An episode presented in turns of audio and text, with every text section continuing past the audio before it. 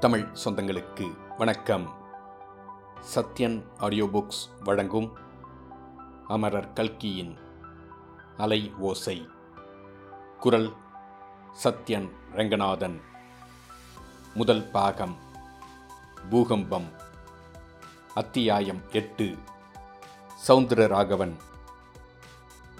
ஐந்து அடி ஆறு அங்குலம் உயரமும் அதற்கு தகுந்த வாட்டசாட்டமும் சிற்பி செதுக்கியது போல் கம்பீரமாக அமைந்த முகமும் கச்சிதமாக கிராப் செய்து நன்கு படியும்படி வாரிவிட்ட தலையும் நாகரிகமான உடையுமாக இதோ மேஜை அருகில் நாற்காலியில் அமர்ந்திருப்பவன்தான் நம் கதாநாயகன் சௌந்தரராகவன் அவன் எதிரே மேஜை மீது யாரிடமிருந்தோ அவனுக்கு வந்த கடிதம் ஒன்று இருந்தது. இவன் எழுதத் தொடங்கியிருந்த கடிதம் ஒன்று அதன் பக்கத்திலே கிடந்தது. ஸ்வீடன் தேசத்து பேராசிரியர் இப்சன் எழுதிய நாடகத் தொகுதி புத்தகம் ஒன்று இருந்தது. அதன் அடியில் அன்று வந்த தினப்பத்திரிகையும் இருந்தது. இவற்றைத் தவிர அழகாக சட்டமிட்டு மேஜைக்கு அலங்காரமாக விளங்கிய புகைப்படம் ஒன்றும் காணப்பட்டது. சவுந்தரராகவன் அழகிய நீல நிற ஃபவுண்டைன் பேனா வைத்திருந்தான். அவனுடைய அழகிய களை பொருந்திய முகத்தில் இப்போது கோபத்தோடு ஏமாற்றமும் துயரமும் குடிகொண்டிருந்தன. அடிக்கடி அவனுக்கு பெருமூச்சு வந்து கொண்டிருந்தது. அறிவொளி திகழ்ந்த அவனுடைய கண்ணில் வெகு தூரத்தில் உள்ள எதையோ பார்க்கும் கனவு மயக்கம் காணப்பட்டது. மேஜை மீதிருந்த புகைப்படத்தை சற்று நோக்குவோம். ஆகா இவள் ஒரு வடநாட்டுப் பெண். அழகிற் சிறந்த யுவதி. பிராயம் இளம் பிராயமாகத்தான் இருக்க வேண்டும். ஆயினும் அவளுடைய முழுமதி முகத்தில் உலக அனுபவத்தினாலும் உள்ளத்தின் சிந்தனையினாலும் ஏற்படும் முதிர்ச்சி தோன்றியது. இவள் யார்? இந்த வடநாட்டு நங்கையின் புகைப்படம் ராவ் பகதூர் பிரம்மஸ்ரீ பத்மலோசன சாஸ்திரிகளின் புதல்வனுடைய மேஜையின் மீது ஏன் இருக்கிறது? அந்த படத்தை பார்த்து பார்த்து இவன் எதற்காக பெருமூச்சு விடுகிறான்? நல்லது மேஜையின் மீதுள்ள கடிதங்களை பார்த்து ஏதேனும் விவரம் கண்டுபிடிக்க முடியுமா என்று பார்ப்போம். கடிதங்கள் மேஜை மீது பிரித்தே வைக்கப்பட்டிருந்ததால் ராகவனுடைய தோல் மேலாக அவற்றை படிப்பதில் நமக்கு சிரமம் ஏற்படாது. முதலில் ராகவனுக்கு வந்திருந்த கடிதத்தை பார்க்கலாம். எழுத்தை பார்த்ததும் அது ஒரு பெண்மணியின் கடிதம் என்று தெரிந்து விடுகிறது. ஆங்கிலத்திலே எழுதப்பட்டிருந்த கடிதம்தான் நம்முடைய வாசகர்களின் வசதிக்காக அதை தமிழ்படுத்தி தருகிறோம். ஜிஐபி மார்க்கம் இருபத்தி ஒன்று ஒன்று முப்பத்தி நான்கு. ஸ்ரீ சவுந்தரராகவன் அவர்களுக்கு நமஸ்தே. தாங்கள் பம்பாய்க்கு எழுதிய கடிதம் நான் ரயிலுக்கு புறப்படுகிற திருவாயில் கிடைத்தது. ஆகையால் ஓடுகிற ரயிலில் இருந்து கொண்டு இந்த கடிதத்தை எழுதுகிறேன். நாகபுரி ரயில்வே ஸ்டேஷனில் இதை தபால் பெட்டியில் போடலாம் என்று உத்தேசித்திருக்கிறேன். தங்களுடைய கடிதம் நான் தங்களை பிரிந்த பிறகு தங்களுடைய மனோநிலை இன்னதென்பதை நன்கு வெளியிடுகிறது. அதை அறிந்து நான் மிகவும் வருந்தினேன். தங்களை நான் மிகவும் மன்றாடி கேட்டுக்கொள்வது. கூடிய சீக்கிரத்தில் தாங்கள் என்னை மறந்துவிட வேண்டும் என்பதே. தாங்கள் ஆண்மகன். இவ்வுலகத்தில் தாங்கள் செய்வதற்கு எத்தனையோ காரியங்கள் இருக்கின்றன. அவற்றில் தீவிரமாக கவனம் செலுத்தினால் தங்கள் மனோநிலை மாறிவிடும். மனதை மாற்றிக்கொள்வதற்கு வேறு நல்ல மார்க்கமும் இருக்கிறது.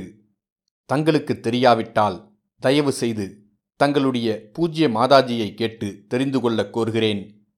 தங்களுடைய தாயாரிடம் எனக்கு அளவில்லாத பக்தியும் மதிப்பும் ஏற்பட்டன. துர்பாக்கியத்தினால் அவருக்கு மருமகளாக எனக்கு கொடுத்து வைக்கவில்லை. அதனால் அவரிடத்தில் என்னுடைய பக்தி சிறிதும் குறைந்துவிடவில்லை. ஸ்நாதன ஹிந்து தர்மமே உருவெடுத்தது போல் என் கண்களுக்கு தோன்றிய அந்த மூதாட்டி இந்த பதிதையின் காலில் விழுந்து சாஷ்டாங்க நமஸ்காரம் செய்தார். தினம் தினம் புதுமலர் எடுத்து தேவி பராசக்தியை பூஜை செய்த அவருடைய புனிதமான கரங்களினால் என்னுடைய பாதங்களை தொட்டு பெண்ணே உன்னை வேண்டுகிறேன். என் கோரிக்கையை நிறைவேற்று என்று கேட்டுக்கொண்டார். அப்படியே செய்வதாக அவருக்கு நான் வாக்குறுதி கொடுத்தேன். அதை நான் அவசியம் நிறைவேற்றுவேன். உலக வாழ்க்கையில் நான் இன்னும் என்னென்ன தீய காரியங்களை செய்து என்னுடைய பாவமுட்டையை பெருக்கிக் கொண்டாலும் தங்களுடைய தாயாருக்கு கொடுத்த வாக்கை அவசியம் நிறைவேற்றி வைப்பேன். அந்த ஒரு எண்ணமாவது இந்த உலக வாழ்க்கையாகிய பெரும் பாரத்தை சுமப்பதற்கு வேண்டிய மனோதிடத்தை எனக்கு அளித்து கொண்டிருக்கும். அன்பரே இப்படி நான் தங்களை அழைப்பதில் தவறு ஒன்றுமில்லை என்று நினைக்கிறேன். தவறாயிருந்தாலும் இதுவே கடைசி தடவையாக அத்தவறை நான் செய்வதாக இருக்கலாம். அதற்காக ஆண்டவன் என்னை மன்னித்து விடுவார். பம்பாய்க்கு தாங்கள் எழுதிய கடிதத்தையும் அதற்கு முன்னால் பல சமயங்களில் எழுதியிருந்த கடிதங்களையும் தீயில் போட்டு எரித்துவிட்டேன். அவற்றை வைத்து கொண்டிருப்பதால் என்ன பயன்? தாங்களும் தயவு செய்து அவ்விதமே செய்யக் கோருகிறேன். நான் எழுதிய பழைய கடிதங்களையும் இந்த கடிதத்தையும் என்னுடைய புகைப்படம் ஒன்று வைத்திருந்தீர்களே அதையும் சேர்த்து தீயில் போட்டு எரித்துவிடக் கோருகிறேன். அவற்றை வைத்து கொண்டிருப்பதில் என்ன பயன்? உன்னதமான மலையில் ஏறத் தொடங்குகிறவர்கள் தங்களிடம் உள்ள சாமான்களில் உபயோகமில்லாதவற்றை கழித்து விடுவதுதான் நல்லது. நாம் இருவரும் இப்போது புதிய பாதையில் போகத் தொடங்கியிருக்கிறோம். புனர்ஜென்மம் எடுத்து புதிய வாழ்க்கை தொடங்கியிருக்கிறோம் என்றே சொல்லலாம். உலகத்தில் புதிதாக பிறக்கும் குழந்தையை எப்படி சுமையே இல்லாமல் கடவுள் அனுப்பி வைக்கிறார் பாருங்கள். பூர்வ ஜென்மத்து பழைய மூட்டை முடிச்சுகளை எல்லாம் தூக்க வேண்டியதாயிருந்தால் குழந்தையானது தன் வாழ்க்கையை சௌகரியமாக தொடங்க முடியுமா? அம்மாதிரியே நாமும் நம்முடைய புது வாழ்க்கையை தொடங்கும்போது பழைய சுமைகளையெல்லாம் தீயிலே போட்டு எரித்து விடலாம் இந்த கடிதத்தை முடிக்க வேண்டிய நேரம் நெருங்கிவிட்டது. அடுத்தபடி ரயில் நிற்கும் ஸ்டேஷன் நாகபுரி என்று அறிகிறேன். வண்டி நிற்கும் ஒவ்வொரு ஸ்டேஷனிலும் சில சில வரிகளாக இத்தனை நேரமும் இதை எழுதி வந்தேன். பக்கத்திலே இருப்பவர்கள் என்ன இப்படி பிரமாதமாக எழுதுகிறாய்? ஏதாவது பத்திரிகைக்கு கட்டுரை எழுதுகிறாயா? என்று அடிக்கடி கேட்பதற்கு பதில் சொல்ல சங்கடமாயிருந்தது. நானாவது பத்திரிகைக்கு கட்டுரை எழுதவாவது? அதற்கு பிறந்தவர். சி ஏதேதோ பழைய ஞாபகங்கள் வருகின்றன. என்னுடைய பிரயாணத்தின் நோக்கத்தை பற்றி எழுதி இதை முடிக்கிறேன். பீகாரில் ஏற்பட்ட பயங்கரமான பூகம்பத்தை பற்றி தாங்கள் பத்திரிகைகளில் படித்திருப்பீர்கள். அதன் பலனாக பீகாரில் மக்களுக்கு விளைந்திருக்கும் கோர விபத்துகளைப் பற்றியும் தெரிந்து கொண்டிருப்பீர்கள்.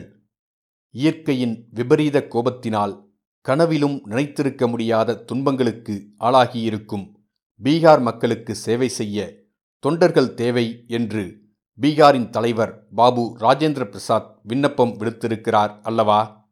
அதற்கிணங்க பம்பாயிலிருந்து தொண்டர் கோஷ்டிகள் புறப்பட்டு கொண்டிருக்கின்றன. முதலில் புறப்பட்ட தொண்டர் கோஷ்டியில் நானும் சேர்ந்து கொண்டிருக்கிறேன். இந்த ஜென்மம் எடுப்பதற்கு யாருக்கேனும் ஏதாவது உதவி செய்யக்கூடிய சந்தர்ப்பம் கிடைத்தால் அதுவே நான் மனச்சாந்தி அடைவதற்கு சாதனமாயிருக்கும். வேறு வழியில் நான் மன நிம்மதி அடைய முடியாது. இயற்கையின் கடுஞ்சோதனைக்கு ஆளாகியிருக்கும் மக்களுக்கு சேவை செய்யும் சந்தர்ப்பத்தில் இந்த அற்ப உயிரை இறைவன் காணிக்கையாக ஏற்றுக்கொண்டால் அதைக் காட்டிலும் திருப்தியான காரியம் வேறு எதுவும் இராது. தங்களுக்கு என்னால் நேர்ந்த பலவித சங்கடங்களுக்காக மனப்பூர்வமாக மன்னிப்பு கேட்டுக்கொள்கிறேன் தயவு செய்து என்னை சீக்கிரத்தில் மறந்துவிடுங்கள் என்று மறுபடியும் மன்றாடி கேட்டுக்கொள்கிறேன் இங்கனம் தாரிணி. மேற்கண்ட கடிதத்தை படித்துவிட்டு சவுந்தரராகவன் பெருமூச்சு விட்டதைப் பற்றி வாசகர்கள் வியப்படைய மாட்டார்கள். சர்வகலா சாலையின் கடுமையான பரீட்சைகளிலெல்லாம் அனாயாசமாக விடையெழுதி வெற்றி பெற்ற மேதாவி இந்த கடிதத்துக்கு எப்படி பதில் எழுதுவது என்று தெரியாமல் திணறியது பற்றியும் ஆச்சரியம் ஒன்றுமில்லை.